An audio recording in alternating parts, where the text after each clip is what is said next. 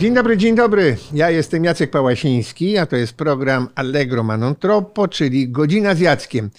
E, Witamy naszego gościa. Naszym gościem jest gwiazda telewizyjna, proszę Państwa. Swojego czasu najbardziej rozpoznawalna, no jedna z najbardziej rozpoznawalnych postaci telewizyjnych w Polsce.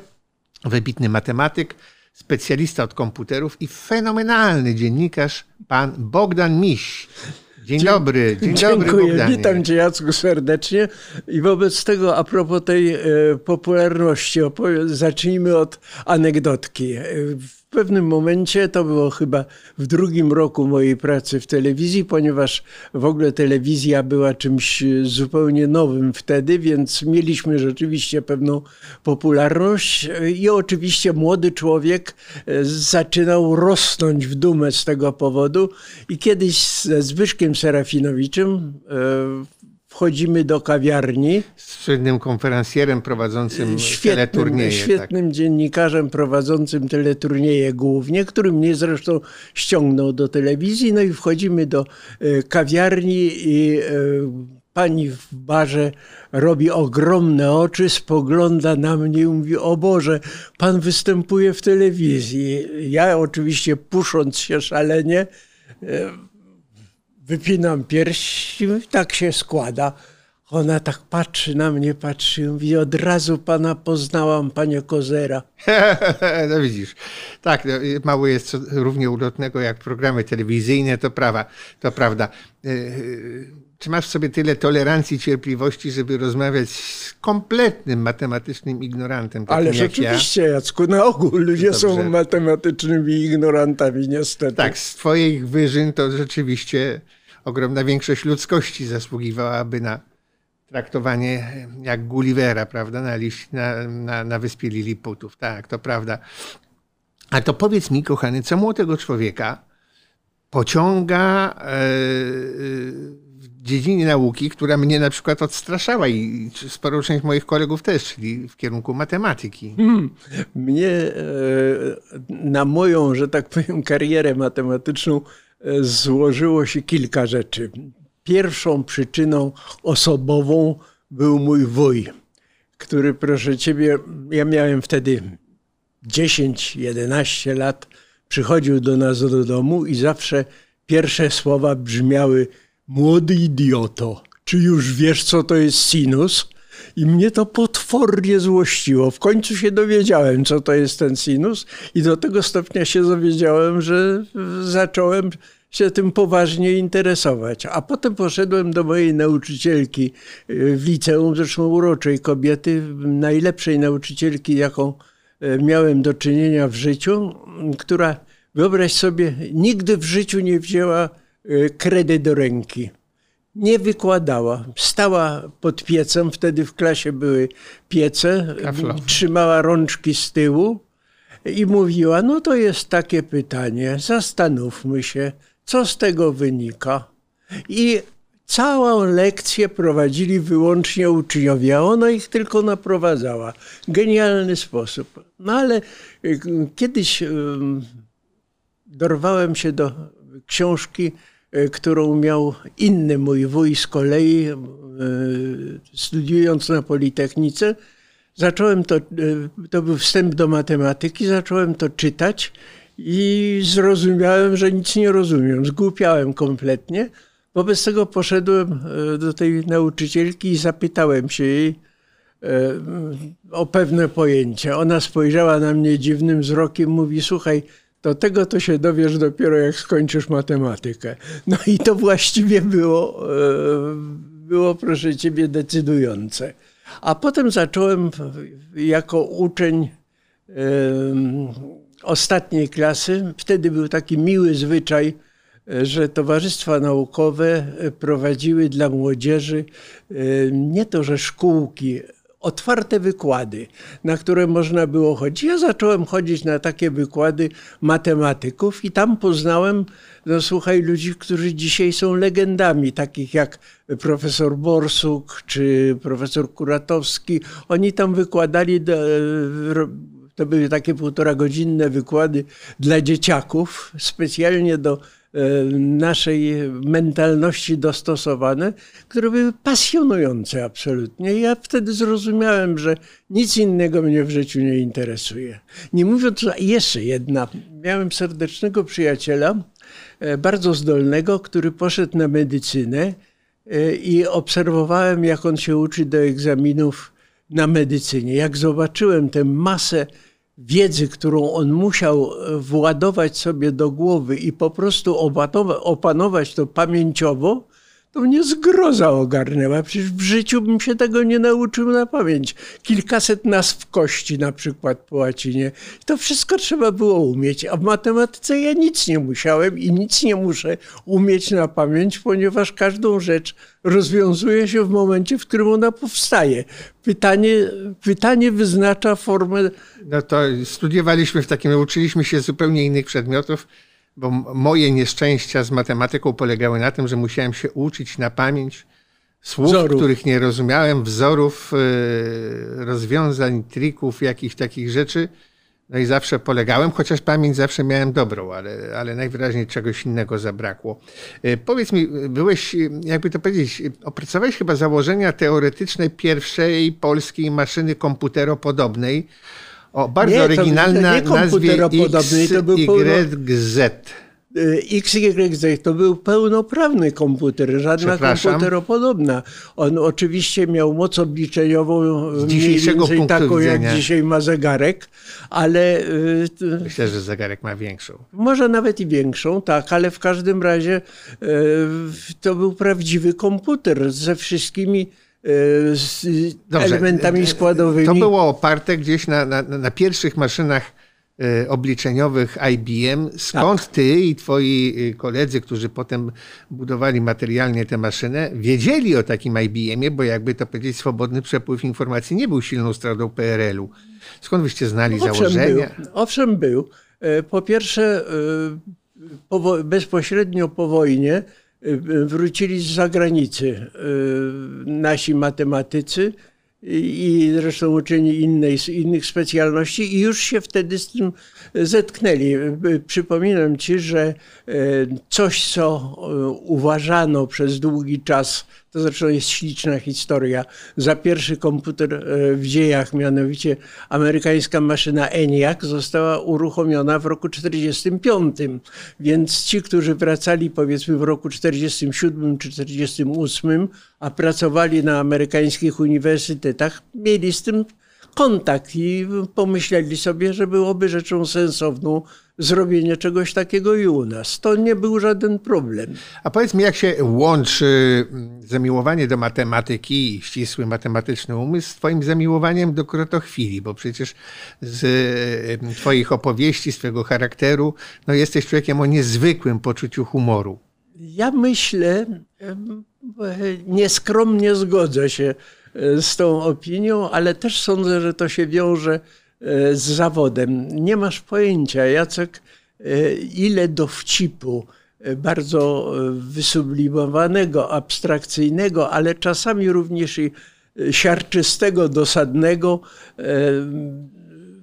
usłyszałem od kolegów matematyków. Zresztą w latach 50., to jest mało kto już o tym w tej chwili pamięta, Większość ludzi, którzy się w to bawili, e, nie żyje. E, zrobiliśmy na Wydziale Matematyki e, kabaret, który się nazywał Zbiór. No. I ten kabaret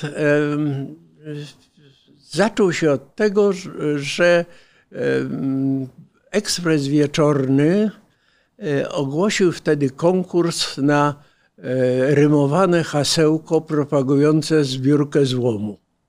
E, no i e, chłopcy zaczęli się bawić wymyślaniem e, rozmaitych idiotycznych dwuwierszyków na ten temat i z tego się zrobiło tyle, że coś trzeba było z tym zrobić. A jednocześnie pojawiła się moda na nagrobki. Nagrobki słynnych ludzi pisane. Na, na przykład tu leży wieszcz, przechodniu nieszcz. No to na, słynne, przykład, na przykład. Mój tak. nagrobek brzmiał E, proszę ciebie, tak, tu leży miś Bogdan, ostatniego robra, mimo najszczerszych chęci biedak już nie dograł, bo wtedy namiętnie grałem w brydża. E, no i ten, ten kabaret, powiem ci Jacku, że wlazł w politykę nawet. Wyobraź sobie, to, to jest rok 1954 czy 5, a więc jeszcze przed odwilżą, aczkolwiek już po śmierci wielkiego językoznawcy, więc trochę luzu jest. No i teraz e, zrobiliśmy e, e, spektakl kabaretowy poświęcony on był taki na wpół kabaretowy, bo trochę w tym było powagi, poświęcony związkom matematyki z poezją. No i nieżyjący już w tej chwili wielki matematyk, profesor Aleksander Pełczyński, który wtedy był jeszcze magistrem, studentem ostatniego roku, wszedł na mównicę, taką katedrę w sali E, Kopernika e, w obserwatorium astronomicznym, potoczył za okularków wzrokiem na salę i e, wystąpienie zaczął w ten sposób. Szanowni towarzysze, już się zrobił szmerek na sali, bo wiadomo było, że Olek za chwilę coś palnie. Niektórzy towarzysze, powiedział Olek, groźnie patrząc, twierdzą, że matematyka z poezją nie ma nic wspólnego. Tym towarzyszom odpowiem słowami towarzysza Józefa Wissarionowicza Stalina. Cytuję: Ekonomiczne problemy socjalizmu, strona ósma, wiersz czwarty od góry. Cytat brzmi: Ci towarzysze mylą się głęboko. No, Tutaj oczywiście. Boki zrywać. Pani, pani sekretarz podstawowej organizacji partyjnej w tym momencie zemdlała.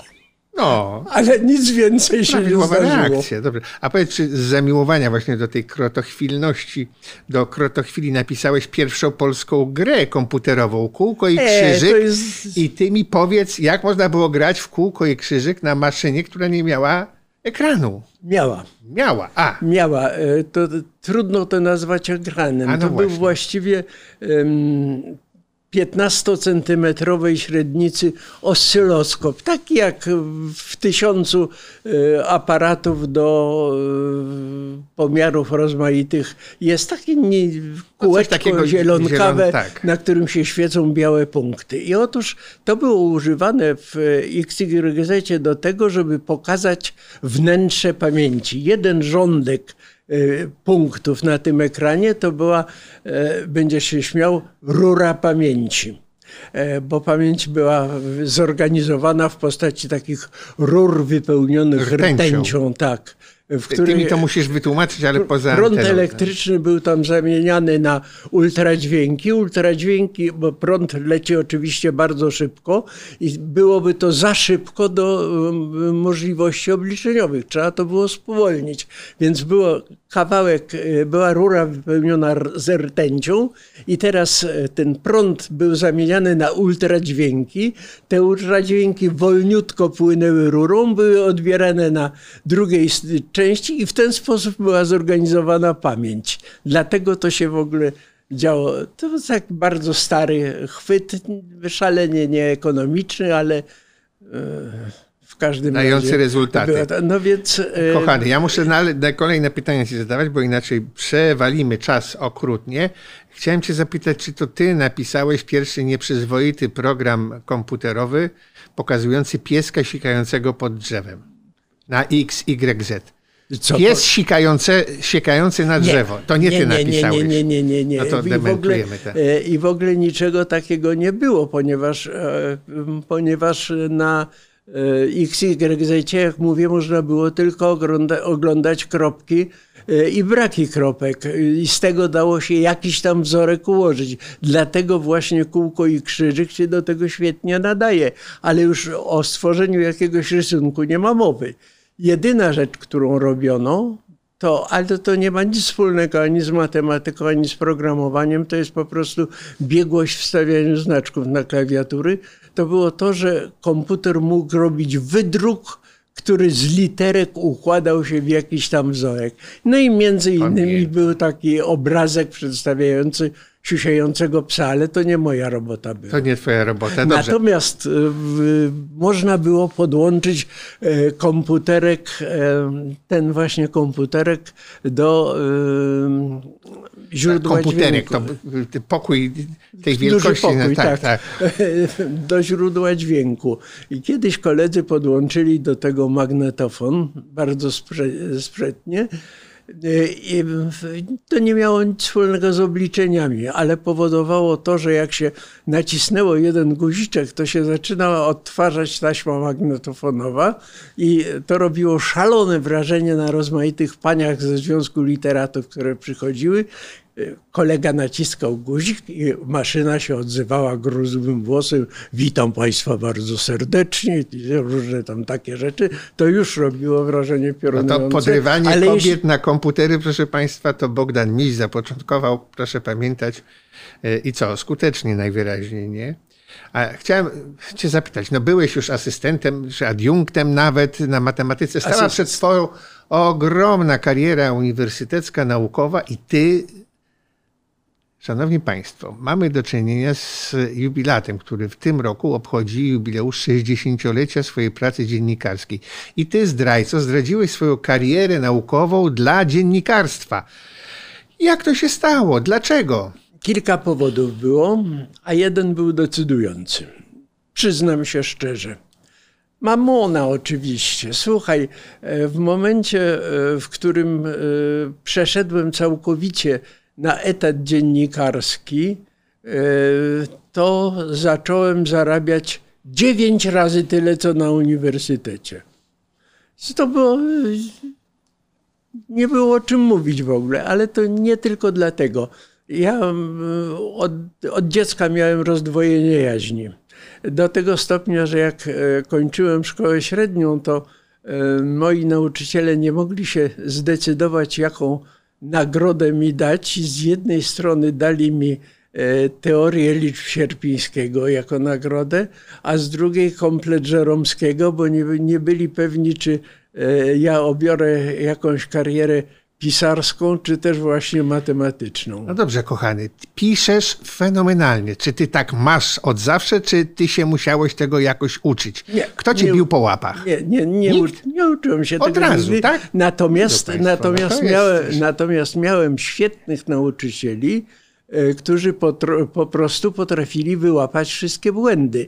Bo nauka pisania, jak sądzę, i to jest e, jedna e, z e, zasad, które powinni sobie wbić do głowy dziennikarze. Jakoś tam pisać e, każdy potrafi, ale uczy się, uczy się pisania człowiek rozumiejąc własne błędy. I mnie, moje, Dlatego moje, pytam, kto cię bił po łapach, bo to jest, wiesz, moje, dla mnie na- największe moje nauczycielki były... po prostu były bezbłędne w wyłapywaniu wszelkich błędów, a poza tym e, Może dlatego, że były wspomniany, już wuj, wspomniany już wuj, matematyk zresztą, też mnie straszliwie karcił i wiele mnie nauczył z zasad językowych. Pamiętam, do dziś pamiętam i będę pamiętał całe życie oczywiście błąd, który popełniałem, mianowicie mówiłem za wyjątkiem. E, Wuj wtedy patrzył na mnie groźnie i mówił za wyjątkiem. Co to jest wyjątko? To jest mały wyjec. Jeżeli mówisz, że coś jest za wyjątkiem, to znaczy, że stoi za małym wyjcem. Mówi się z wyjątkiem. I Za wychodkiem, ale nie za tak, wyjątkiem. I, tak. I tą metodą właśnie e, wtedy nauczyciele działali. Miałem szczęście, to była chyba e, ostatnia generacja nauczycieli przedwojennych. No tak, bo ja już y, znacznie y, młodszy od ciebie y, miałem już powojennych, powojenne nauczycielki od języka polskiego, które głównie uczyły pieśni rewolucyjnych i o wyższości Związku Radzieckiego nad całą resztą świata. Ale ja chciałbym cię teraz głównie właśnie o to dziennikarstwo popytać, bo jako e, człowiek, który nawet dłużej ode mnie w tym zawodzie jest, bo ja mam e, od 69, a ty od 61, czyli jednak te No i 8 nawet lat trochę więcej. wcześniej, nawet, trochę, wcześniej. wcześniej. Wiesz, bo moje dziennikarstwo zaczęło się od tego właśnie przy XYZ. Któregoś dnia przyszły bardzo miłe panie reprezentujące czasopismo Filipinka. To, była ta, to był taki tygodnik dla dziewcząt. I zapytały się mnie, czy ja bym nie zechciał poprowadzić u nich rubryki poświęconej właśnie matematyce. Ale dlaczego akurat do ciebie? Bo byłeś przystojniak, duży, pojęcia dwumetrowy? Nie, pojęcia nie mam. Akurat tak było. Bo wtedy tak jeszcze się... nie byłeś słynny, tylko byłeś nie, nie. asystentem na nudnym wydziale. Nie, nie pamiętam już. Być może było tak, że e, przyszły i zapytały, kto chce i nikt nie chciał, a ja chciałem. E, no i proszę ciebie, e, zacząłem w Filipince, to był mój debiut dziennikarski i zobaczyłem, że to się drukuje. I to mnie już zachwyciło całkowicie. Zobaczyć swój tekst w druku to niesamowita przyjemność. No a potem e, już napisałem parę rzeczy poważniejszych, w problemach między innymi. I jakoś to się sprawdziło. To ja cię chciałem zapytać, e, jak się w ciągu tych 60 lat zmieniło dziennikarstwo? Polsce, ale i na świecie generalnie. No, jesteś obserwatorem i analitykiem bardzo, bardzo głębokim. W związku z tym y, no, ja, ja tu wyróżniłem takie epoki jak stalinizm, Gomułkowska odwilż, mała stabilizacja, Gierkowszczyzna, Solidarność, stan wojenny, przełom, pierwsze lata wolności i to, co teraz nazywamy drugą komuną. Y, y, każdy z tych okresów niósł jakiś określony styl, jakieś określone mody i tak dalej. Więc co Twoim zdaniem się e, i jak zmieniło w ciągu tych no, ponad, jak mówisz, 60 lat Twojej kariery? Jedna rzecz się zmieniła zasadniczo. Zasadniczo, mianowicie em, dziennikarstwo, tak jak to widzę dzisiaj, stało się rzemiosłem y, nastawionym wyłącznie na dochód właściciela medium. E, dziennikarstwo straciło swoją misyjność. E, dziennikarstwo przestało być w moim przekonaniu sztuką, coraz bardziej staje się e, czynnością mechaniczną mm, i poza tym jest koszmarnie źle płatne.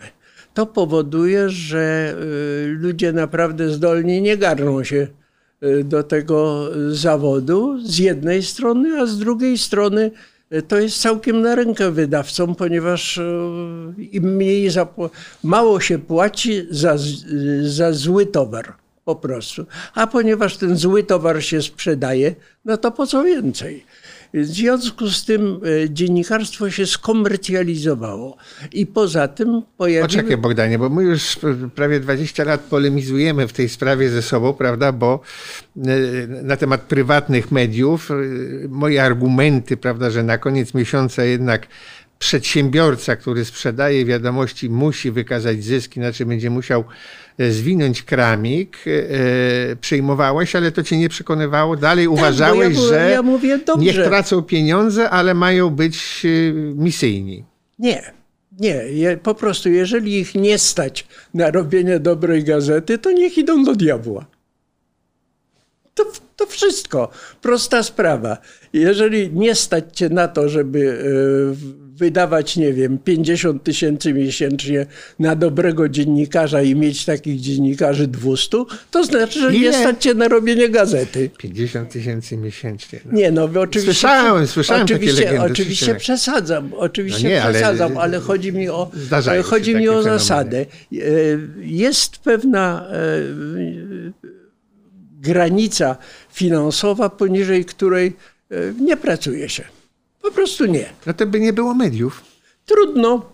Jak to trudno? Trudno, przeżylibyśmy. Nie przeżylibyśmy. Nie przeżylibyśmy, ponieważ informacja jest jednym no, z e, podstawowych, podstawowych, e, jedną z podstawowych potrzeb społecznych. Informacja jest tym, co czyni społeczeństwo, co nie chcę używać takiego słowa, ale co czyni także naród. No, ta, nie, Jacek, ja mam jedną ulubioną gazetę, której nie chcę nazywać, zresztą z łatwością się domyślisz, którą, która gazeta jest moją ulubioną. Boję się, że tak. No. I, ja jej nie biorę do ręki. I cierpię. Słuchaj, jak e, pod, biorę tę szywkę do ręki i widzę, że e, w tej chwili już czasami więcej niż połowa to są reklamy.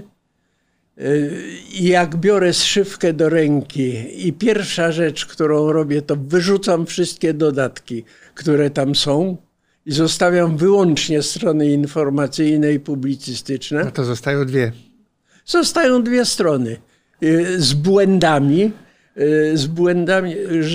Okropnymi. Dzieją się rzeczy nie do pomyślenia. Niegdyś, słuchaj, y, zjawiają się błędy, rażące błędy w tytułach. To jest potworność zupełna. Przecież taka gazeta jak ta, którą kocham codziennie, powinna zatrudniać 80 korektorów. Bardzo wysoko płatnych, czekaj, którzy każdy tekst przeczytają pięć razy. Bujasz w obłokach, kochany, to nie Tak, te czasy. A chciałem ci powiedzieć, że obowiązujące w Polsce prawo prasowe w żaden sposób nie sprzyja jakości informacji. To jest taki sam towar jak gwoździe, czy jak, nie wiem... e, Tak, tak, i dlatego Słuchaj, ja dziękuję ale- uprzejmie, przyjadę autobusem. Nie interesuje mnie to. Nie. Zlituj się, no jednak e, coś tam trzeba przeszwarcować, a bez informacji społeczeństwa byłyby uschły, zwłaszcza dzisiaj, kiedy dla większości młodych pokoleń. E, e, głównym źródłem informacji jest e, internet, który obfituje głównie w dezinformacji, i to podano w sposób jakiś wyjątkowo wulgarny i tak dalej, w związku z czym niech będzie ta gorsza, ale niech będzie Niech bo będzie. widzisz, teraz znaczy, ty obserw- się złościsz na media, zamiast się złościć na polityków i to tych Też. najbardziej demokratycznych, którzy olali, chociaż im się mówiło, wbijało do głowy, że prawo prasowe jest niezwykle istotne, bo inaczej będzie z tego takie nieszczęście, jakie przeżywamy właśnie dzisiaj. Właśnie ten brak solidnej informacji doprowadził do takiego ustroju, w jakim się znowu znaleźliśmy. A, wiesz, ty jakie- tego nie doceniasz? Wiesz, nie jakie widzisz? jest na to lekarstwo? Mocno idealistyczne oczywiście, ale e, jednak jest to przejęcie mediów, części mediów, zaznaczam, na budżet państwowy. Mniej więcej to to. Czekaj, czekaj, czekaj. Mniej więcej to, e, co się dzieje dzisiaj z telewizją publiczną. Tylko władze takiego medium powinny być e, wybierane wyłącznie przez twórców. E, Niedopuszczeni do tego powinni być politycy, e, a nie żadne spółki no. Skarbu Państwa. Mają płacić. Nic nie wolno wymagać. Mądry człowiek i mówi takie utopijne rzeczy, które zupełnie nie są do zrealizowania, są- jeżeli to może będzie są- funkcjonowało przez, są przez rok czy przez dwa, a Weź potem przy... BBC na przykład. A weź proszę ciebie e, amerykańską niszową. poszanowanie dla prawa w Wielkiej Brytanii. amerykańską te, niszową telewizję e, państwową. No właśnie tak jest. Nie e, państwową, wybiera tylko się- publiczną ze składek i... i No, i bardzo dobrze. No li- liże łapę całe życie, na nic jej nie stać i oglądalność ma śladową, no. No, e, oczywiście, ponieważ e, z, z oglądal, o oglądalności to już dawno temu pierwszy szef polskiej telewizji, którego ja jeszcze pamiętam, on przez mgnienie był, telewizja była wtedy jeszcze tylko na prawach redakcji, nie nawet re, naczelnej redakcji, tylko zwykłej redakcji, e, częścią Polskiego Radia. I szefem tej redakcji był Jerzy Pański, znakomity tłumacz z francuskiego, erudyta, uroczy człowiek. E, Potem go e, wywalono i zrobiono komitet do spraw radia i telewizji. Przyszedł Sokorski, zaczęło to wyglądać inaczej. Ale Pański miał opinię o e, widowni, która pozostaje aktualna do dzisiaj. Mówił tak, panowie, co wy się tak wysilacie nad tym, żeby coś wymyśleć, jakieś audycje, mądre rzeczy pokazywać. Weźcie i pokażcie, jak pies leci przez ekran. Postawcie kamerę i niech pies leci pół godziny. Będą siedzieć i się gapić. Była Albo wtedy jedna, jedyna inaczej, telewizja, to jeden, pokażcie jedyny goły kanał. tyłek. Jeden, jedyny kanał, to były zupełnie, zupełnie inne No warunki, tak, zupełnie tak inny jest. odbiór, oglądalność. A w tej chwili, słuchaj, zwróć uwagę, społeczne. że media się w sposób wyraźny podzieliły na trzy kategorie. Są e, media e, klasyczne, są media zwane społecznościowymi, czyli e, te wszystkie Facebooki, Instagramy i tak dalej w internecie. I wreszcie pojawiła się w ostatnich latach wręcz działka pod tytułem Media Tożsamościowe. Pod tym delikatnym sformułowaniem kryją się media czysto propagandowe to są te media, e, które, dla których wszystko, co jest z mojej partii, jest wspaniałe i cudowne. No, ale to, to, żadna nowość. No, no tak, ale to te Propaganda to te już trzy, starożytni Sumerowie, Te trzy działy Rzymianie, wyraźnie Grecy. współistnieją i one na siebie wzajemnie wpływają. I dlatego trzeba je w jakiś sposób od siebie pooddzielać. Wiesz, no, najbardziej promieniują te, które mają największą oglądalność, które zarabiają najwięcej pieniędzy. To one powodują, że inne się dostają najwięcej pieniędzy. No nie, mało kto naśladuje TVP, szczerze mówiąc. A... Ale, ale jej, jej przykład jest dobry. E, ta metoda, tak, ta metoda, e, ta metoda finansowania. Gdyby, e, proszę ciebie, właśnie jak mówię, władze były wybierane nie przez polityków, tylko przez związki twórcze, e, naukowców i tak dalej. E, I gdyby ich kadencja rozmijała się zarówno z kadencją prezydenta, jak i z kadencją e, Sejmu, czyli na przykład prezesem by się zostawało na 8 lat bez prawa usunięcia ze stanowiska. I wszystkie stanowiska obsadzałby prezes jednoosobowo, bez prawa zgłaszania uwag, władzę dyktatorską. To proszę ciebie, jeśli by się trafiło na odpowiedniego człowieka, to mielibyśmy cudowne media dysponował... Na barykady ludu dziennikarskiej, innymi słowy, mówi, mówi Bogdan Miś, tak, to rzeczywiście, ale tutaj możemy ze sobą e, e, polemizować. A powiedz mi jeszcze, mówiliśmy o różnicach historycznych e, w podejściu do dziennikarstwa, w stylu dziennikarskim ale mm, y, co bardziej y, y, Twoim zdaniem było przyczyną zmiany w stylu dziennikarskim? Czy rewolucja technologiczna, czy ten przełom polityczny, który zakończył pewną epokę, otworzył nową? Bo one się ze sobą nałożyły. Nałożyły się, tak, ale przede wszystkim jednak to, to co nazywasz zmianą polityczną. Chociaż ja nie wiem, czy to jest, czy to jest czysta polityka, to jest zmiana e, paradygmatu społeczno-politycznego w świecie w ogóle.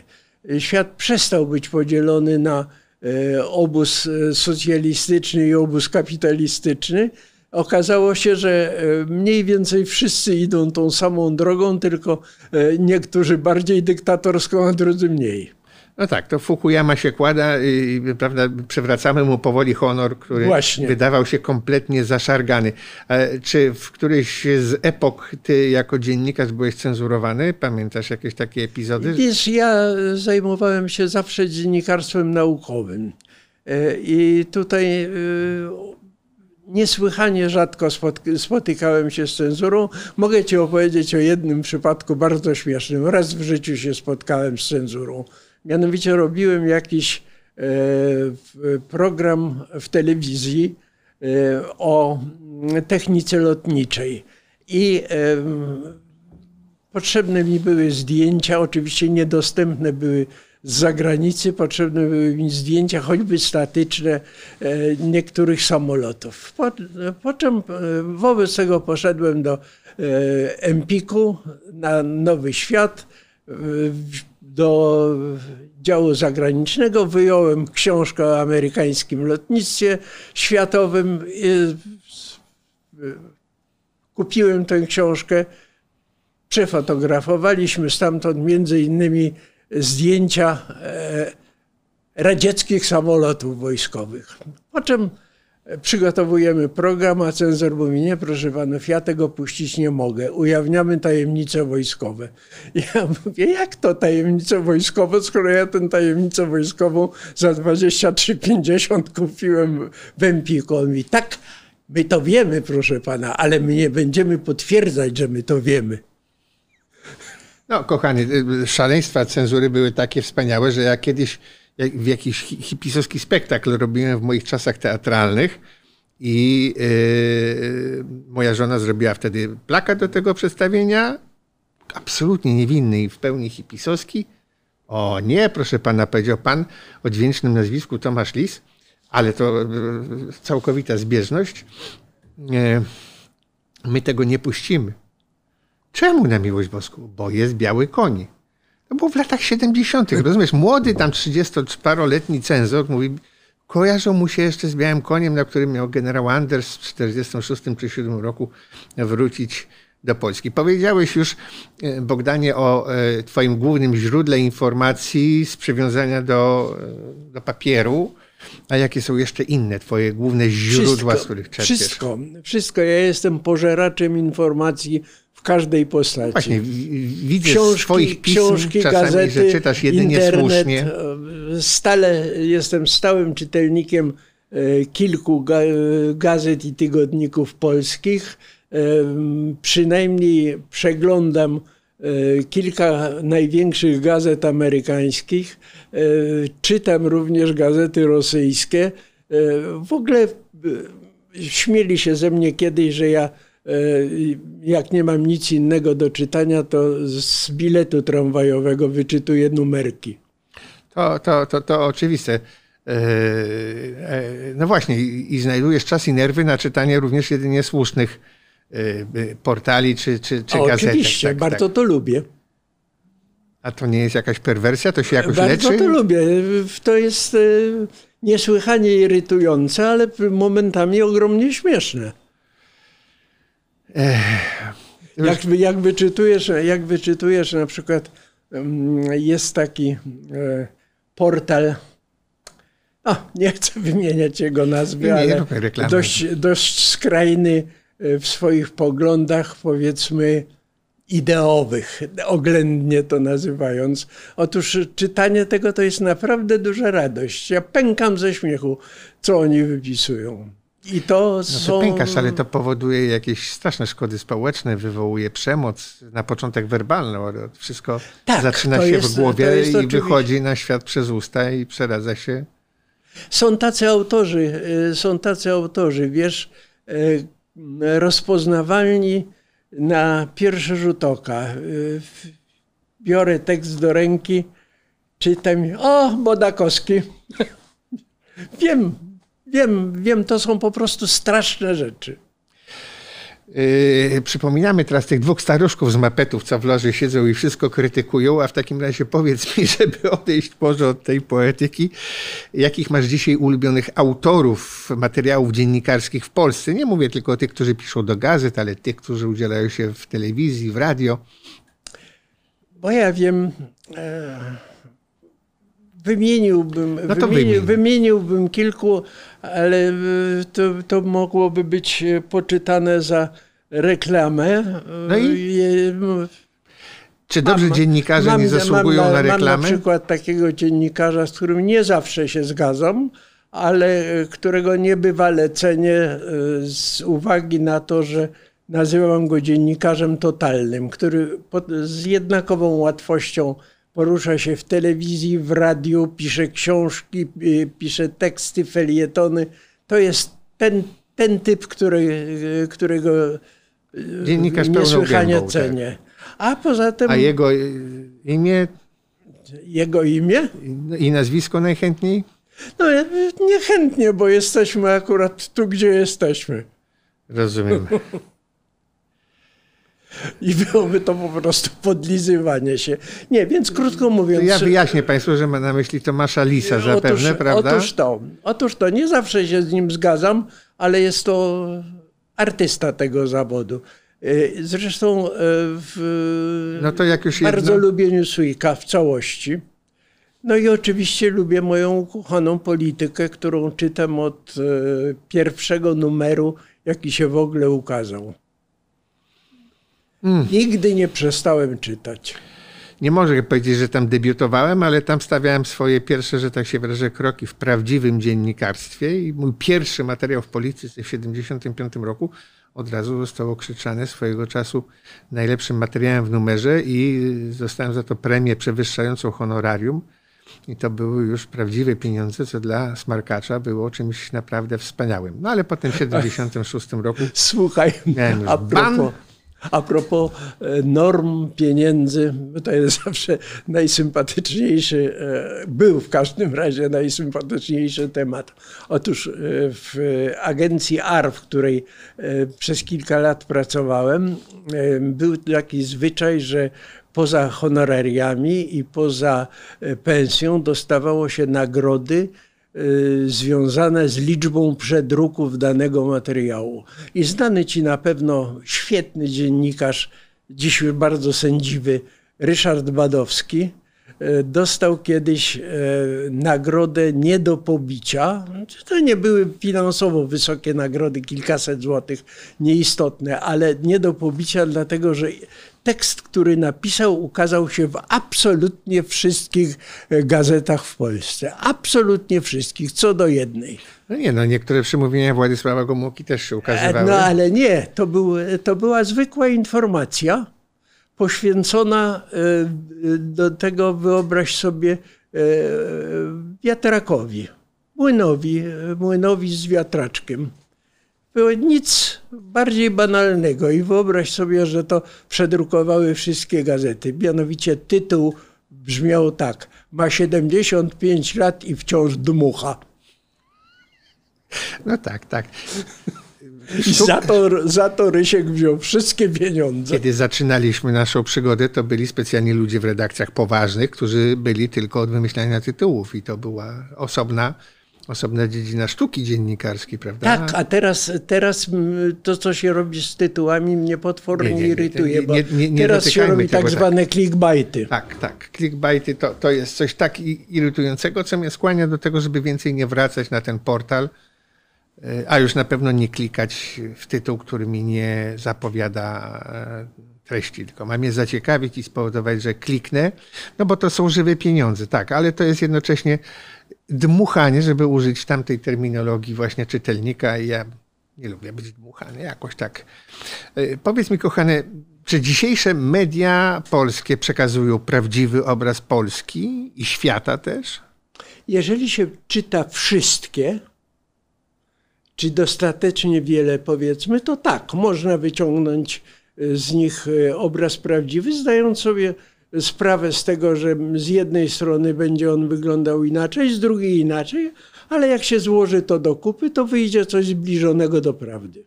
No widzisz, mimo tych twoich krytyk i jeremiat, że tak, media ale jakiego to wymaga wysiłku, na zysk... jakiego to wymaga wysiłku i co więcej, jakich nakładów finansowych. Ernest Skalski, który też jest e, takim namiętnym czytelnikiem. Były redaktor naczelny Gazety Wyborczej. Mi, że, mówił mi, że on dziennie czyta coś, e, osiem e, gazet. No to, to są...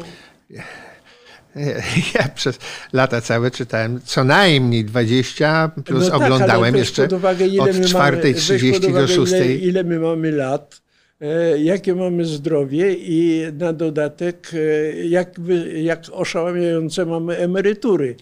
Ach, no tak, tak. Nie, nie, też te, tego tematu też bardzo cię proszę, nie dotykajmy, ponieważ on zepsuje nam krew, a mnie już na pewno. To powiedz mi jeszcze, czego ci brakuje w dzisiejszych polskich mediach? Jest jakaś kategoria newsów czy informacji szeroko rozumianej, której nie ma, a która powinna tam być? No przede wszystkim mi zdecydowanie brakuje w, e, w informacji o świecie nauki. Zazwyczaj są to, to poza kilkoma miejscami są to e, sensacyjne głupoty e, typu co by było gdyby i potem autor puszcza wodze fantazji po to, żeby przyciągnąć uwagę czytelnika. Porządnego dziennikarstwa naukowego nie ma w gruncie rzeczy. No, panuje jest... w Polsce przekonanie, że to się nie sprzeda, bo że to się nie sprzeda absolutnie, w związku z tym takich rzeczy nie wolno mówić na antenie, takich rzeczy nie wolno pisać, ponieważ to się no, nie wiesz, sprzeda, ja nie pamiętam, przeczyta i tak ja dalej. pamiętam dokładnie pewnego dyrektora e, w telewizji publicznej, który e, powiedział kiedyś, tuż po przemianie, e, po transformacji ustrojowej, powiedział, że programy popularno-naukowe nie interesują go w ogóle, ponieważ są niereklamonośne. To ja chciałem powiedzieć, że w Niemczech programy popularno-naukowe mają świetną oglądalność. Niektóre z nich nawet y, są kupowane do Polski. Na przykład Polsat kupuje Galileo, niemiecki format właściwie tłumaczony, tam mało jest E, wkładu polskiego. We Włoszech Piero, a potem jego syn Alberto Angela od dekad, znaczy Piero, bo rzeczywiście prowadzą programy popularno-naukowe, które mają oglądalność porównywalną z meczami piłki nożnej. By nie wspomnieć już o BBC, o Davidzie Attenborough, czy, Attenborough, czy, czy, czy jego młodszych kolegach to się świetnie sprzedaje. Więc dlaczego w Polsce panuje przekonanie, że się to nie sprzeda? Dlatego, że u nas, e, nie wiem z jakiego powodu, nie rozumiem tego, e, dobrze się sprzedaje wygłup i pewne rzeczy skrajne. Nie wiem nawet jak to nazwać. Wyobraź sobie, e, kiedyś w dawnych, dawnych czasach, kiedy robiłem teleturnieje, w pewnym momencie pojawił się pewien młody człowiek u nas w redakcji i mówi: Słuchajcie, mam coś fenomenalnego. Właśnie wróciłem z Japonii. E, tam jest niebywale popularny jeden taki teleturniej, który koniecznie musimy u nas zrobić. No jaki? Nie chodzi o wiedzę. Chodzi o to, że grający siedzą na takich stołkach, i e, popełniają błędy. I za każdy popełniony błąd e, stołek się podnosi o metr do góry. I od pewnego momentu to oni są przygniatani do sufitu. I to jest takie śmieszne, że nie macie pojęcia. No więc jeżeli o to chodzi, to przepraszam, ja dziękuję. Mnie to nie interesuje. Tylko wiedza. I dlatego e, takie e, teleturnieje czy quizy w ogóle, w których e, trzeba wykonać jakieś śmieszne czynności, które granicą powiedzmy z, z czymś w rodzaju show, no nie jest to, co mnie bawiło w żadnym stopniu. Wróćmy do Twojej przyrodzonej, jak się okazuje, umiejętności pisania, ale Ty poruszasz się w różnych konwencjach dziennikarskich z równą swobodą, swadą. I to, jest, I to jest zawsze ciekawe. Nawet mnie potrafi zainteresować pisząc o jakichś rzeczach matematycznych, co, co, co już graniczy z cudem praktycznie, bo na ogół mi się wyłącza mózg natychmiast, kiedy to robię. I, i, i mówisz, że ci to przyszło, ale z łatwością. Czy miałeś jakiś mistrz? Mistrzów dziennikarstwa, których chciałeś kiedyś naśladować? To z całą pewnością. W ogóle e, moja fascynacja e, i komputerami, i w szczególności dziennikarstwem naukowym zaczęła się e, od takiego tekstu w problemach w roku chyba 46 albo 47 Tadeusz Unkiewicz, będę to nazwisko pamiętał e, do końca życia znów, Tadeusz Unkiewicz, e, który robił to pismo do spółki z profesorem Józefem Hurwicem, znakomitym chemikiem. Otóż Tadeusz Unkiewicz napisał e, duży tekst o ENIAC-u właśnie, o komputerach. I to mnie szalenie przekonało, że o tym się da pisać. Potem zacząłem czytać... No i sam napisałeś coś takiego tak. w problemach. A propos problemów, bo potem zostałeś, zdaje się, redaktorem naczelnym problemów. Czy problemów było za mało, żeby dodawać jeszcze jeden? E, problemy, problemy zginęły. Przez szereg błędów, które zostały popełnione i tak i tak by zmarły, dlatego że to nie było pismo w najmniejszym stopniu nawet nastawione na komercję. To było pismo od samego początku z założenia głęboko deficytowe. E, sprzedawało się poniżej e, kosztów, to jednak był e, ponad stustronnicowy e, miesięcznik, e, przyzwoicie oprawiony. E, koszty druku były spore, koszty redakcji były spore, bo ten miesięcznik robiło kilkunastu dziennikarzy. Proszę Jaki nakład udawało się sprzedawać? A co nas to obchodziło? Rozumiem. A co nas to, ciekawości, powiedz dla mnie. To. co nas to obchodziło? Widzą Państwo skąd przekonania się od- Bogdana Misia a propos dzisiejszego dziennikarstwa. My mieliśmy zadanie zrobić pismo, a sprzedażem, sprzedażą zajmował się dział sprzedaży RSW Prasa. Jak była decyzja polityczna, że należy robić, to się robiło. Prosta sprawa. No więc e, problemy umarły e, z mm, powodu e, polityki personalnej. E, Widzisz, zawsze, e, nie wiem jak jest teraz, ale wtedy pozycja redaktora naczelnego była e, czymś towarzysko cennym. W związku z tym e, redaktorami naczelnymi zazwyczaj zostawali niekoniecznie fachowcy, ale za to ludzie dobrze umocowani Popatrz, wszystko się zmieniło dzisiaj. dobrze umocowani w różnych miejscach.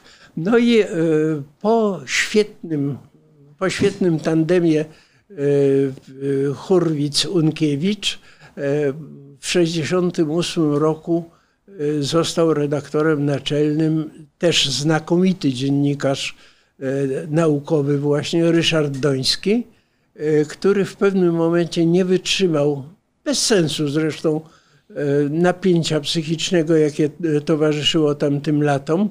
E, Wyobraź sobie, że e, to chyba wyda, wyda ci się to absurdem. Kiedyś wyjechałem na urlop, wracam z urlopu i widzę, e, siedzi Ryszard w gabinecie, stos niedopałków papierosów w popielniczce, czarny jest po prostu z przerażenia. Co się stało? No, urządzili nas. Ja mówię, jak to nas urządzili? No tak, no wyobraź sobie. Pod moją nieobecność dali taką okładkę i pokazuje mi e, okładkę, na której jest no, małpa, po prostu małpa. Ja mówię, to co Rysiek, co, o co ci chodzi? To jest małpa. Mówi, czy ty widzisz, że ona jest podobna do Gomułki?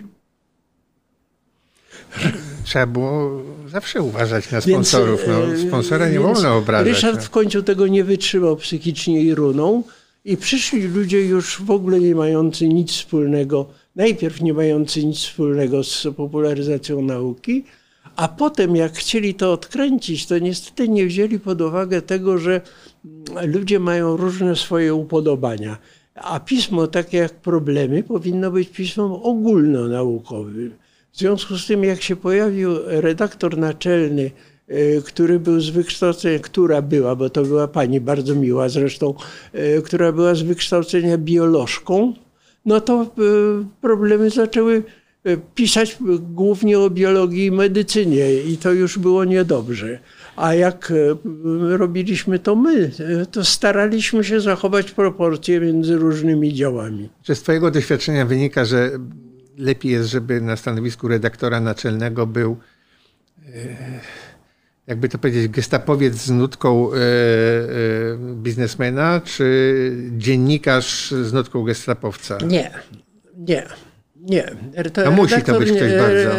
Ja pozwól sobie powiedzieć, że będę tutaj pewno znów e, nienowoczesny i, e, i powiem ci zupełnie inaczej. Mianowicie redaktor naczelny to powinna być emanacja zespołu. Redaktor naczelny ma reprezentować zespół wobec wydawcy, a nie wydawca wobec e, zespołu. I redaktor naczelny ma dbać o to, żeby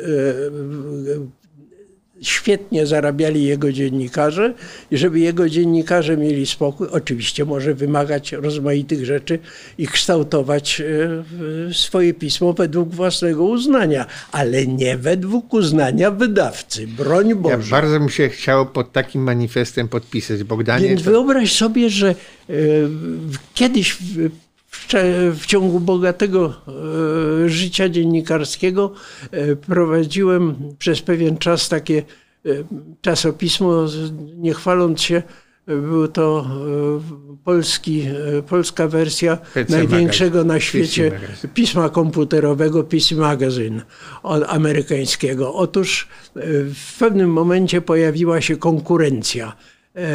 Na rynku i tak się złożyło, że z redaktorem naczelnym tej konkurencji byłem w dobrych stosunkach i mówię, słuchaj, jak oni cię urządzili? A on mówi, słuchaj, nic lepszego dziennikarza nie może spotkać. Mianowicie powiedział, wezwał mnie właściciel wydawnictwa i powiedział: Masz tutaj milion dolarów.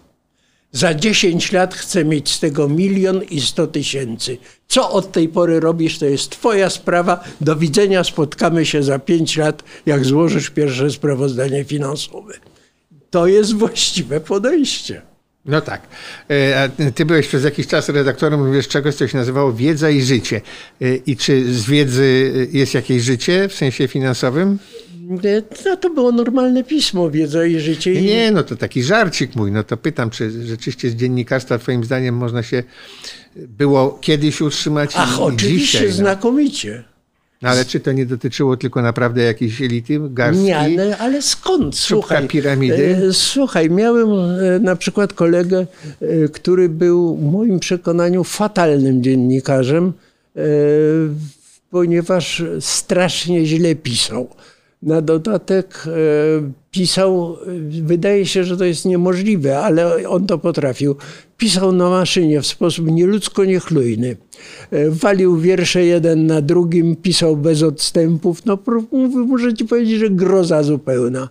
Świetnie zarabiał, dlatego że zajmował się tematyką, którą nikt poza nim się nie zajmował, mianowicie e, tematyką rolniczą.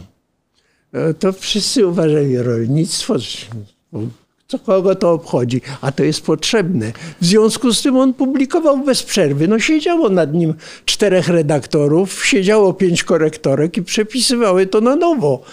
I pisały za, no, za niego, adiustowały. Ale zarabiał i to dobrze zarabiał.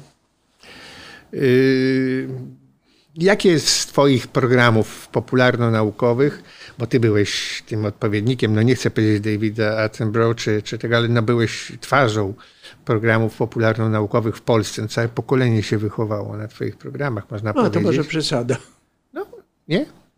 Nie uważasz? No? Myślę, że ludzie pamiętają mnie głównie z teleturniejów, które ja zresztą też szalenie lubię. To jest forma y, specyficznie telewizyjna i teleturniej wiedzowy, który dzisiaj właściwie umarł, to było coś naprawdę bardzo zabawnego. E, choćby dlatego, że e, nie wiem, dzisiaj się, jak słyszę, teleturnieje nagrywa seryjnie, a potem montuje. Wtedy to było wyłącznie na żywo. E, urok grozy, sypki w każdym momencie dawał szaloną adrenalinę i to było po prostu bardzo przyjemne. Jedno. A drugie to lubiłem lubiłem e, robić rozmaite rzeczy po raz pierwszy. Układałeś pytania do te, te, tak, teleturniejów tak. wiedzowych? Tak. Do swoich autorskich, zresztą do cudzych też, pisywałem pytania. To było, znowu wracamy do tego tematu, bardzo opłacalna robota bardzo, bardzo opłacalna robota to było. Tak, bo to trzeba być wysokiej klasy specjalistą, żeby sobie dać radę w tej dziedzinie. Słucham? Trzeba być wysokiej klasy specjalistą, żeby sobie żeby Ach, tam nie poleć. a przede wszystkim... I się za bardzo, kochany, nie przemieszczaj, bo trzeba, wyjdziesz mi z kadru. Trzeba być przede wszystkim Trochę troszkę pedantem. No tak. tego, tego mnie nauczył Serafinowicz. E, jak pierwszy raz pisałem e, pytania do jakiegoś teleturnieju, on mówi tylko słuchaj, pamiętaj, jeżeli sformułujesz pytanie, jak się nazywa stolica Polski, która leży nad rzeką Wisłą, to nie pisz Warszawa. Zajrzyj do trzech źródeł i sprawdź, jeżeli tak jest wydrukowane, to możesz napisać. Tak, tak. No to Grydzewski też mawiał, że wszyscy wiedzą, że pana Tadeusza napisał słowacki, ale lepiej to sprawdzić, zanim się wydrukuje. Oczywiście. oczywiście. Tak. Y, napisałeś też sporo haseł do Wikipedii. Y, o, czy, o czym głównie? Napisałem, ale Wikipedia y, uległa w moim przekonaniu pewnej degeneracji. Mianowicie Wikipedia wyraźnie oscyluje w kierunku tego, co nazwaliśmy mediami społecznościowymi. To znaczy, ona zresztą od samego początku była tak pomyślana, ale jeżeli przyjrzysz się temu, co się dzieje w Wikipedii, jakie tam boje ideologiczne się toczą, tak z tyłu. Jeden e, napisze coś, drugi mu skreśla, ten znów przywraca i tak dalej, to to jest... No widzisz, y, z Wikipedii nie można korzystać tylko w ramach jednego języka. Trzeba to samo hasło przeczytać co najmniej Mało trzech, tego. a Mało najlepiej tego, czterech. Jacku. Trzeba, trzeba korzystać z czegoś takiego jak Encyklopedia Britannica i jeszcze paru innych Oczywiście, źródeł. tak, tak. No, no ale, ale kiedy potrzebujesz coś szybkiego i coś Wikipedia stosunkowo... jest znakomita w części E, matematyczno-fizycznej. Bo, Ale nie, ona w wielu, bo, wielu bo bardzo trudno jest też tylko napisać, angielskojęzyczna głównie. No. Bardzo no. trudno jest wepchnąć coś e, ideologicznego do hasła poświęconego, nie wiem, przestrzenią Banacha na przykład, ale w innych, zwłaszcza w życiorysach, to się dzieją rzeczy straszne. No nie, no w życiorysach i w historii, jakby to powiedzieć, współczesnej, no to dzieją się rzeczy straszne i to nie tylko w polskiej, ale w polskiej rzeczywiście wyjątkowo.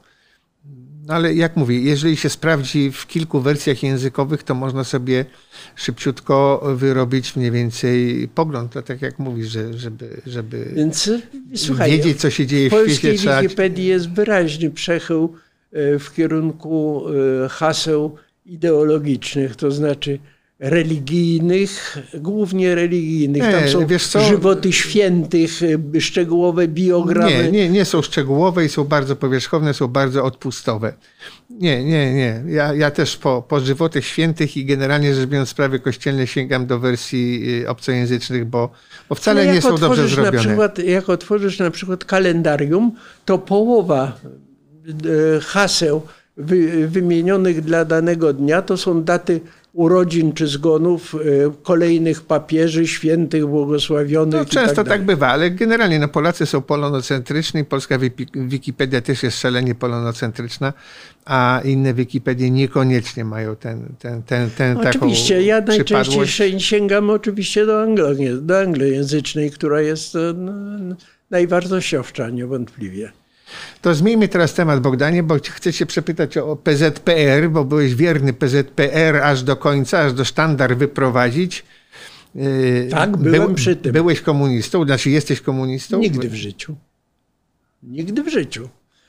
A co cię ja osobiście, zachęciło osobiście, do... osobiście i przypinanie E, tamtej partii e, łatki komunistycznej też, też jest moim zdaniem grubym błędem, uproszczeniem.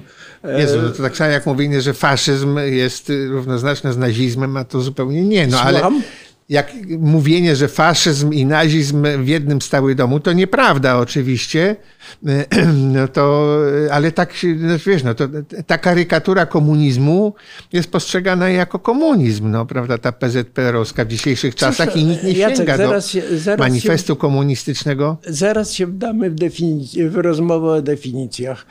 Komunizm to jest, e, jak ja to rozumiem, ustrój polegający na tym, że e, niszczy się prawo własności. To jest istota komunizmu.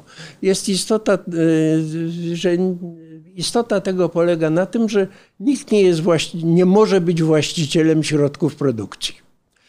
No tak, i w tym sensie czystego komunizmu poza stalinizmem E, to raczej, czy wczesnym Mao Tse-tungiem, to na, tak naprawdę nie ma. Natomiast o, kochanie, to, co ja bym, zdziwił, bo w różnych krajach... Co, co, to, co mnie interesowało i co do, do czego się przyznaję i ideologię, jaką uznaję, jest to to, co komuniści nazywali reformizmem. Taki, taki i renegat kaucki. Więc ja jestem renegat kaucki, ja jestem socjaldemokrata.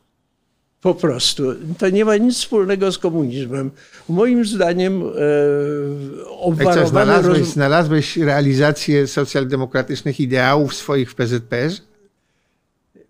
Była to, na to była taka możliwość i nie, nie ulega żadnej wątpliwości, że e, w PZPR była frakcja nazwijmy to socjaldemokratyczna, która się pomalutku rozwijała. Tę frakcję repre reprezentował na przykład y, Mietek Krakowski, w moim przekonaniu. Okej. Okay. No tak, byliśmy bez wątpienia po, po przeciwnych stronach barykady. Jaki był stosunek twój do takich ludzi jak ja, czyli tam współpracowników koru, wydawców podziemnych, podziemnej literatury i tak dalej. Czy, czy ty jakoś tak hurtowo nienawidziłeś Kuronia, Michnika? I... Ależ skąd? Nie.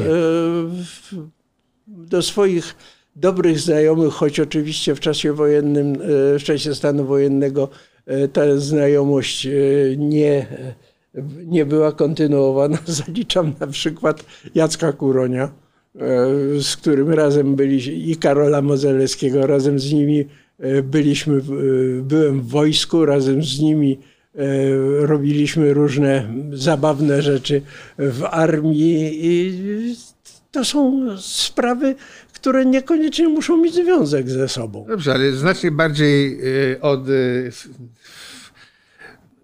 rzekomego a jeżeli, skrzydła... Jeżeli ci, chodzi, jeżeli ci chodzi o towarzystwo Powiem Ci ta, taką historię. E, w 16 sierpnia e, wiadomego roku, kiedy były strajki. 1980, proszę tak, Państwa. E, kiedy były strajki, akurat tak się składało, że ja byłem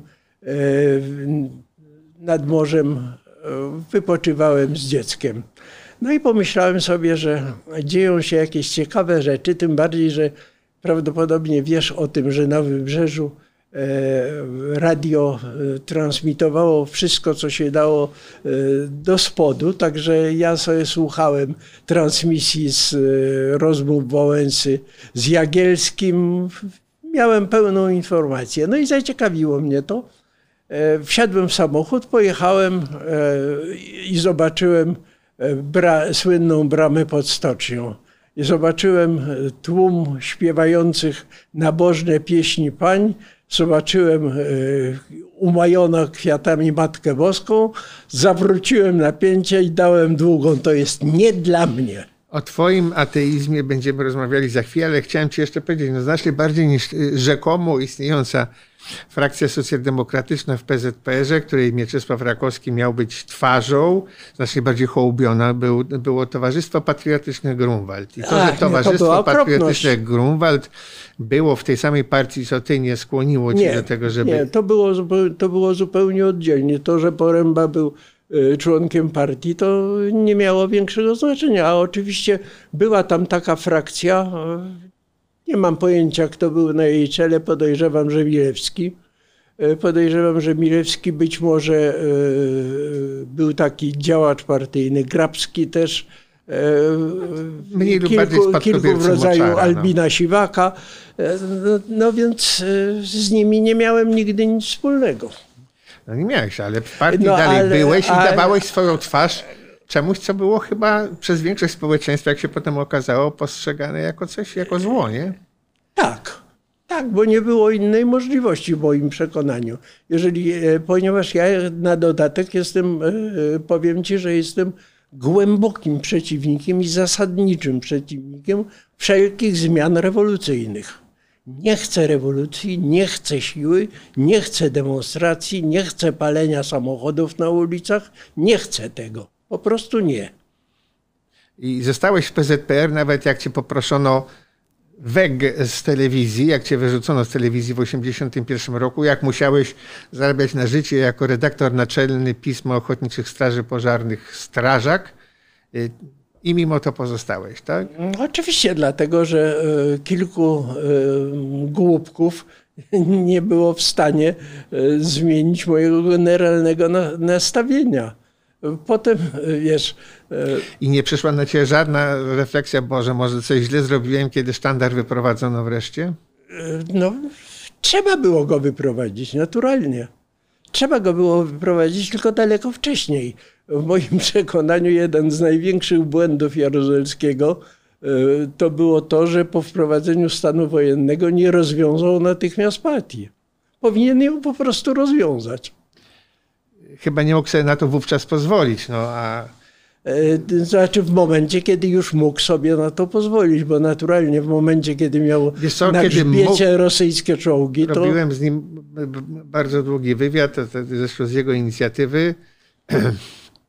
E, I, i, I, z tych wszystkich długich rozmów doszedłem do wniosku, że on e, mógł już w 86, a jednak poczekał jeszcze dwa lata do spotkania z Adamem Michnikiem w ambasadzie włoskiej.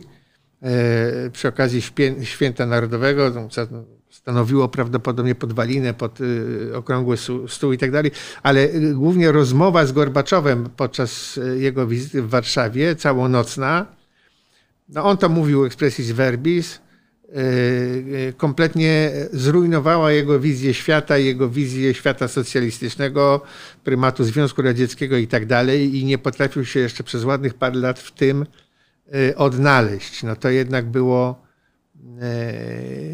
u niego, no ten syndrom sztokholmski Jaruzelskiego był niezwykle silny. On, on jednak w przywódczą rolę Związku Radzieckiego wierzył bardzo, bardzo długo.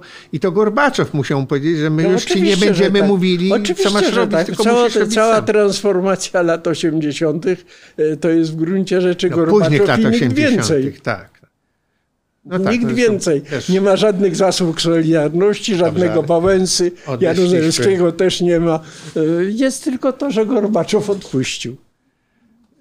Znaczy, wokół niego się odpuściło. Ja nie sądzę, żeby on był spiritus movens. Też miałem ja też nie jestem, okazję nie, robić Ja też nie sądzę, i... żeby on y, sobie to głęboko przemyślał, tak. ułożył strategię znaczy, i powiedział Ja generalnie po, po trzech rozmowach z nim doszedłem do wniosku, że on głęboko się, niczego nie przemyślił. Historia się tak toczyła. Tak się toczyła historia. historia się tak, tak. toczyła. Historia jest pełna prezentów, tylko niekoniecznie sprawiedliwie te prezenty różnym ludziom rozdaje. No to dobrze, to wróćmy do tego twojego ateizmu, bo Wikipedia swojego czasu nazywała cię zażartym ateistą. To Teraz prawda. cię nazywa już tylko zadeklarowanym y, ateistą. Jaka jest różnica między zażarciem a zadeklarowaniem? Nie mam powiedzmy? pojęcia, ale wiem dlaczego zadeklarowanym. Mianowicie, już nie pamiętam kiedy to było, ale dawno temu, e, Stowarzyszenie Ateistyczne wezwało ludzi do e, coming outu, i żeby, i do te, czyli do tego, żeby się publicznie przyznać, że się jest ateistą. No więc ja byłem, zdaje się, trzeci w Polsce, który się do tego przyznał, przyznał publicznie. Zadeklarowałem właśnie swój ateizm i od tej pory jestem zadeklarowanym ateistą. A powiedz mi, czy, yy, czy, ten, czy ten twój ateizm ma coś wspólnego właśnie z twoim umysłem matematyczno-fizycznym? Yy, nie sądzę. Nie, nie sądzę. Znaczy znasz Wiesz, matematyków mój, i fizyków, mój, którzy są głęboko ateizm, wierzący? Mój ateizm ma E, właśnie związek z racjonalizmem i z tym, że widzę e, pewne. Mm, wiesz, tak naprawdę to, to się zaczyna e, od głębokiego dzieciństwa. Ja jestem tak, tak zwanym chłopcem z dobrego domu i nawet w czasie okupacji dzieci z dobrych domów E, powinny być e, przygotowywane do życia w sposób odpowiedni. W szczególności dzieci z domów patriotycznych nie chodziły do szkoły, tylko miały guwernerów. Więc ja miałem guwernera, e, mianowicie księdza, kleryka. Bardzo zresztą sympatycznego, który spowodował to, że był taki okres, że całą Biblię umiałem na pamięć, bo on, bo on mnie uczył wyłącznie E, wyłącznie e, czy, czytaliśmy Biblię i dyskutowaliśmy nad tym. On uważał, że to zupełnie wystarczy do przygotowania e, dzieciaka do życia. No i fajnie. Wszystko było bardzo dobrze do momentu, kiedyśmy zaczęli rozmawiać o Abrahamie i Izaaku. Jak zobaczyłem, co Abraham miał zamiar zrobić z Izaakiem, to powiedziałem: Dziękuję księdzu bardzo uprzejmie, mnie w tym towarzystwie nie będzie. Nigdy. I y, potem oczywiście konformistycznie i spokojnie, bo najważniejsza rzecz na świecie to jest święty spokój. Chodziłem sobie w szkole na religię i e, odbywałem wszystkie ceremonie jak należy, ale byłem ogólnie znany z tego, że traktuję to czysto formalnie. Ale odpowiedz mi na moje pytanie, czy w środowisku no, wybitnych matematyków i fizyków są ludzie głęboko wierzący? Tak. Jak można to pogodzić? Tak. Myślę, że można. Wiesz, tu się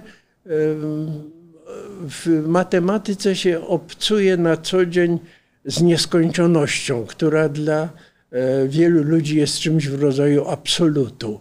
I jest całkiem spora liczba nawet zupełnie dobrych matematyków, którzy oczywiście nie są to E, ludzie religijni tego typu, który e, pada na kolana przed kapliczką przydrożną i śpiewa e, jakieś Bo takich piosenki. Nie, nie, nie, takich to nie ma.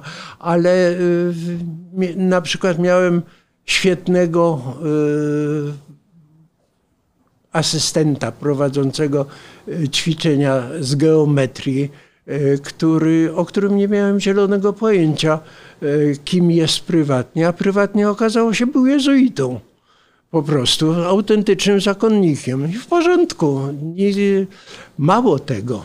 Jedna z najświetniejszych matematyczek, e, urocza kobieta, e, która przy tym była ogromnie towarzyska, dowcipna, wesoła zmarła i po śmierci okazuje się, że ona była zakonnicą, skrytką. Proszę ciebie. Więc to nie jest nic nadzwyczajnego. E, po prostu jeden, jeden lubi ser szwajcarski, drugi jak mu nogi śmierdzą. No taka sprawa. Żarliwi katolicy często odczuwają jakąś taką instynktowną niechęć do ateistów, a czy ateiści odczuwają, że nie taką sądzę. instynktowną niechęć nie do ludzi? Nie sądzę, ale czy, czy, no bo czy jest taka, świat jest uciążliwy i ludzie jest, szukają jakiejś Czy to jest ulgi. rzeczywiście niechęć? Coś, co ostatecznie e, e, zakończyło e, moje współdziałanie z Kościołem, to jest bardzo, powiedziałbym, rzewna i sympatyczna anegdota. Mianowicie kończę szkołę i myśmy mieli wtedy religię w szkole. Ksiądz katecheta, bardzo miły zresztą, wzywa mnie do siebie na rozmowę i mówi, słuchaj Bogdan, jest taka sprawa, czy ty przypadkiem nie czujesz powołania? Ja mówię, proszę księdza, nie rozumiem pytania, bo chciałbym cię zarekomendować, czy byś nie wstąpił do zakonu. Ja mówię, proszę księdza, przecież ksiądz doskonale wie, że ja jestem ateistą. A na to ksiądz katechetę mi Bogdan, daj spokój. Ja cię chciałem zarekomendować do jezuistów. U nich to jest nieważne jakby to powiedzieć, duże uproszczenie. Dobrze, kochany, to musimy zmierzać do końca, bo nam się godzina, że tak się wyrażę, y, y, wydłuża, y, ale porozmawiajmy o tym, co nas połączyło, to znaczy o studiu opinii. Kiedy ja tu zjechałem pod koniec 2005 roku, skonstatowałem z przerażeniem, że ty, Stefan Bratkowski, Rysio Turski, Alik Wieczorkowski i inni nie mają gdzie pisać po prostu. I jakoś tak uradziliśmy wspólnie z, ze Stefanem Bratkowskim właśnie, że coś trzeba zrobić. No i suma summarum po różnych, po różnych perypetiach y, postanowiliśmy zrobić studio opinii, które by nigdy nie ruszyło, gdyby nie ty bo nas po prostu nie było stać na webmastera, a ty się zgłosiłeś, miałeś w tej dziedzinie nieskończone kompetencje. Ja się nie zgłosiłem, ja zostałem e, w ten interes wciągnięty przez Sławka Popowskiego, bo myśmy ze Sławkiem się wtedy tak nie bardzo się mogliśmy obydwaj e, odnaleźć e, politycznie. Obaj uważamy się za ludzi lewicy i szukaliśmy swojego miejsca I wtedy powstał, e, powstała taka efemeryczna organizacja polityczna, która się nazywała Ruch Demokratyczny. E, kilkadziesiąt osób w tym brało udział. Kanapa. Minimalna kanapa, ale za to byli to ludzie naprawdę z najwyższej półki intelektualnej. No i tam Poznaliśmy się ze Sławkiem, zaczęliśmy dowcipkować, gadać. Jak e, doszliście do wniosku, że trzeba zrobić studio, to e, właśnie Sławek mówi, słuchaj, a może byś pogadał ze Stefanem, może, e, może byś się w to włączył. No właśnie, tak, bo Sławek do, dołączył do naszej tam jeszcze w, w restauracji pod czytelnikiem jako trzecia osoba ze spisku, który miał doprowadzić do powstania studia no opinii, ale wszystko się rozbijało. A, że nikt nam nie chciał dać na to ani grosza. B, w związku z tym trzeba znaleźć webmastera, który zrobi to za darmo No i Sławek dzielnie cię do tego... No właśnie, i Sławek mnie w to wciągnął. To opowiedz coś, o, jak to dzisiaj wygląda Studio Opinii, co to jest w ogóle To opowiedz. jest nisza. To jest oczywiście nisza. E, No, ale co to jest ta nisza? To jest E, portal ta, internetowy. Ta nisza, dlatego że słuchaj, e, duże portale e, mają tyle odwiedzin dziennie, co ja mam rocznie. Ro- Rocznie odwiedza nas około milion osób.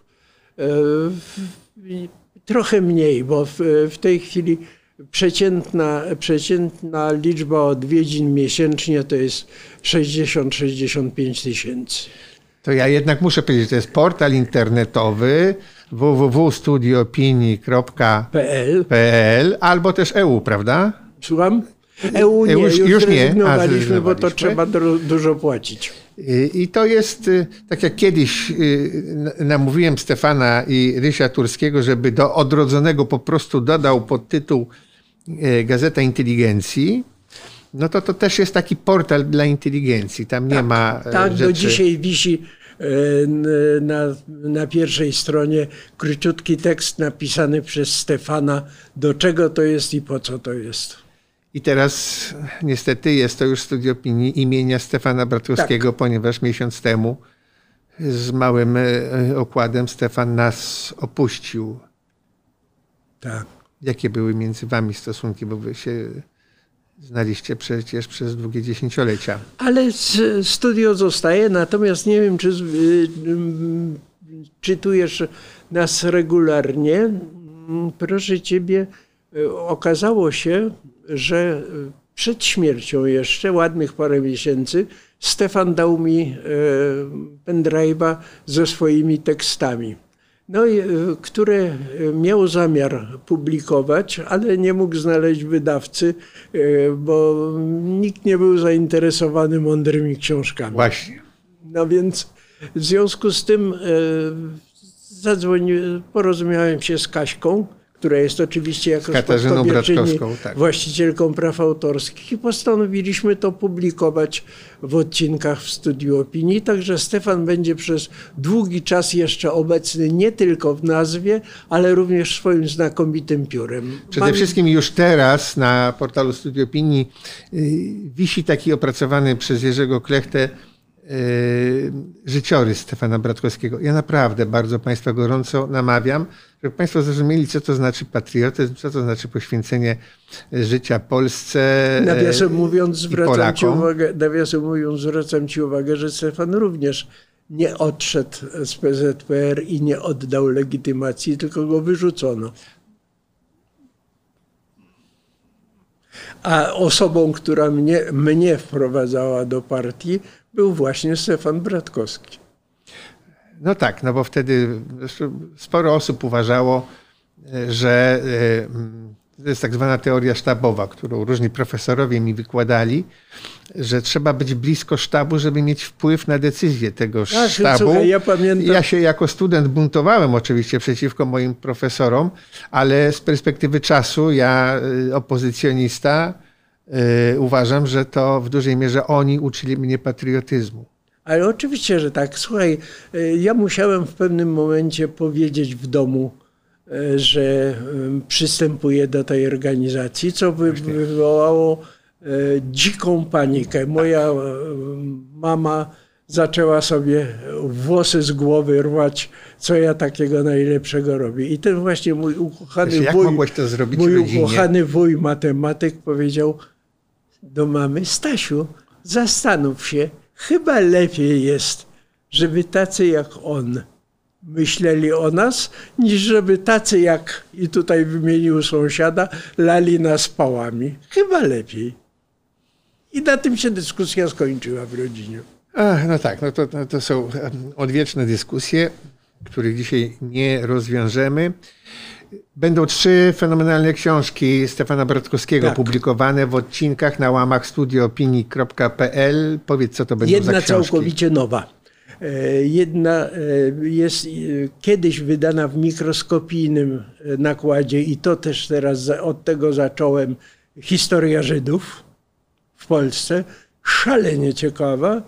Druga to jest książka o Monteskiuszu. Szalenie ciekawa. erudycyjna. Tak, natomiast trzecia w ogóle nie wiedziałem, że Stefan to pisze. A pisał, pisał przez ostatnie wiele lat. Myślę, że to będzie rewelacja. Historia sprawiedliwości. To jest niebywale ciekawe, e, ciekawa książka. Zgłosiło się zresztą, muszę, muszę ci powiedzieć, zg- zgłosił się pewien młody człowiek, co mnie niezwykle ucieszyło, który podjął się przerobienia tej. Ja bym to też zrobił, ale oczywiście musiałbym się na to poświęcić dużo czasu. E, zgłosił się, żeby honorowo przy, przerobić to na e, książkę elektroniczną i udostępnimy to wszystko jako książki elektroniczne za darmo naturalnie. Wspaniale, proszę Państwa, więc polecamy wszystkim Studio Opinii, którego w tej chwili motorem, właściwie człowiekiem, bez którego prawdopodobnie by to nie istniało, jest nasz dzisiejszy gość Bogdan Miś, który przez e, e, cały czas naszej rozmowy oddalał się od mikrofonu, przesuwał się to w lewo, to w prawo, żeby wyjść z kadru, chociaż jest starym lwem telewizyjnym i powinien wiedzieć, takich rzeczy robić nie wolno, ale już nie będziemy mu czynili z tego wyrzutu. Ja Państwu bardzo dziękuję za uwagę. A nie, to Tobie, się, Bogdanie. to się mylisz, to się mylisz, To się Jacku, mylę. ponieważ ja po prostu jestem nieprzywykły do tego, że nie ma obsługi za kamerą. Obsługa jest od tego, żeby pilnować, żeby e, człowiek był w kadrze, a człowiek musi mieć swobodę. Jakbym wiedział, to bym ci przypiął mikrofon do klapy, a wtedy nie byłoby problemów z szumami, wszystkim innym, co się To- pojawia, kiedy to człowiek jest w ogóle siada nowy- dwa metry od mikrofonu. To jest w ogóle Dobrego, nowy świat. zawsze. To jest w ogóle nowy świat. Witaj w Jeśli nowym idzie o świecie. Zatem technikę. Państwa zapraszam na kolejne odcinki. Dziękuję za uwagę. Dziękuję Dzięki. Bogdanie serdecznie za naszą dzisiejszą rozmowę. Do zobaczenia. Do zobaczenia.